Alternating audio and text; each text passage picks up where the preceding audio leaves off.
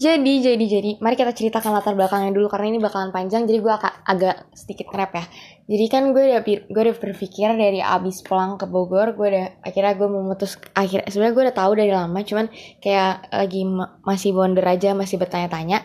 Terus habis itu akhirnya gue memutuskan untuk eh ditarik dari goals jangka panjang gue yang kayak kayaknya seru deh jadi pembisnis atau gue berharap aja doain ya semoga nanti gue bisa menghasilkan suatu produk yang bisa dijadikan eh, jadi gue punya uh, produk based on riset. Kayak maksudnya gue jual ilmu jadinya.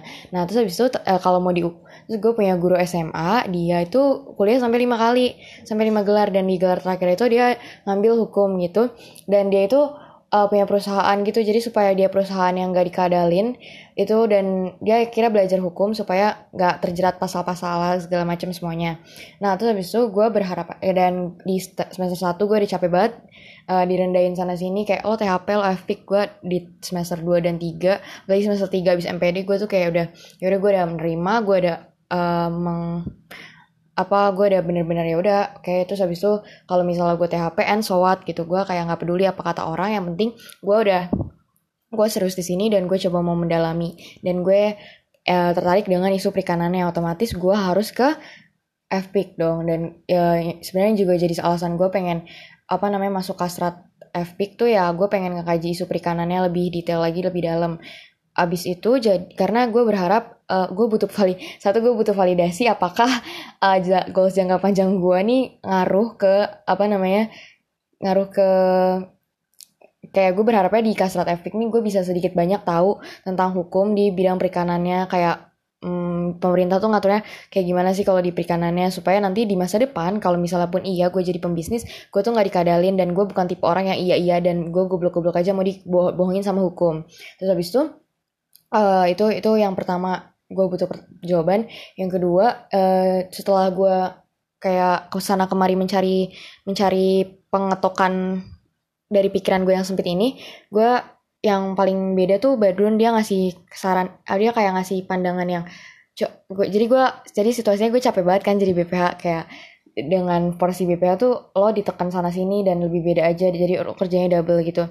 Terus habis itu tapi dibalikin jadi gue gue sadar gue anak thinking tapi dan itu jagonya adalah di manajerial yang sesuatu tuh dibikin efektif efisien. Dan emang dan emang gue kerasa banget sih kayak eh yang namanya yang namanya mengejar tahta eh, dikejar tahta tuh emang kerasa gitu kayak wah udah. Itu habis itu jadi tapi gue punya eh, prioritas lain dan goals lain yang jadi gue gak mau terlalu ko- berkorban lebih banyak di kasat FPIK jadi gue milih untuk menjadi staff. Dengan konsekuensi gue juga udah sharing sama alumni 50 yang mahasiswa lulusan terbaik. Dan dia bilang ya, ya kalau misalnya lo dengan banyak apa namanya banyak pertimbangan yang dia kasih ke gue tapi kalau misalnya lo jadi staff ya lo nggak bisa marah karena lo cuma staff. Terus habis itu ya oke gue bisa di satu sisi gue bisa nerima. Cuman eh, gue sebenarnya kayak ya gue sebenarnya kayak sedih juga gitu karena tapi gue gue sedih gue pengen ben- maksudnya gue pengen pengen ngegerakin lebih banyak. Tapi di satu sisi gue juga punya goals lain yang pengen gue perjuangin dan itu butuh waktu.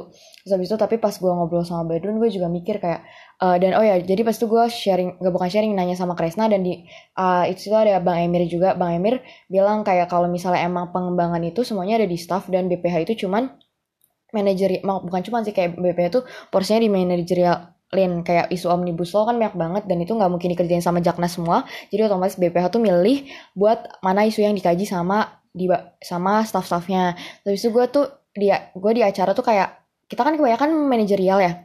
Ya gue pengen aja sampai gue tuh pengen banget konsen di kajiannya gue pengen beneran ngerjain kajiannya banget. Terus habis itu tapi dibalikin gitu sama Badrun yang kayak em, emangnya kalau misalnya lo kan Katstrat kan cuma sedikit nan. Kayak kalau misalnya eh di Kastra tuh nggak kalau dari yang udah gue sharing-sharing sama orang-orang sih tapi nggak tahu juga kalau di FV kayak gimana.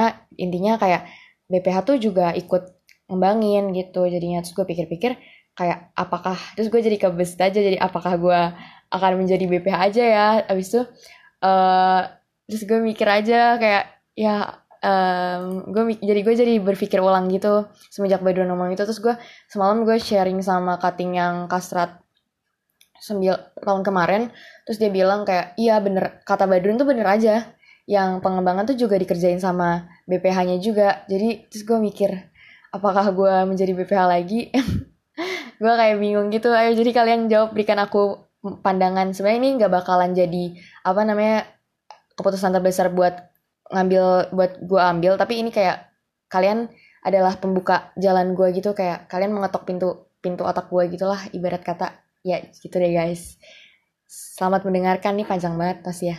Gue minta pendapatnya banget terus gue kayak apakah gue menjadi sekdep ya? Iseng. Tapi gue sebenarnya nggak sanggup banget karena gue nggak suka notulensi tapi gue kayak satu sisi ini challenging tapi uh, apakah nggak tahu sih nanti kita lihat ya apakah gue ingin menjadi sekretaris atau gue ingin apakah akan gue di comfort zone gue yang uh, bendahara. Atau gue menjadi staff aja lebih di comfort zone gue ayo guys berikan gue petuah-petuah kalian oke? okay?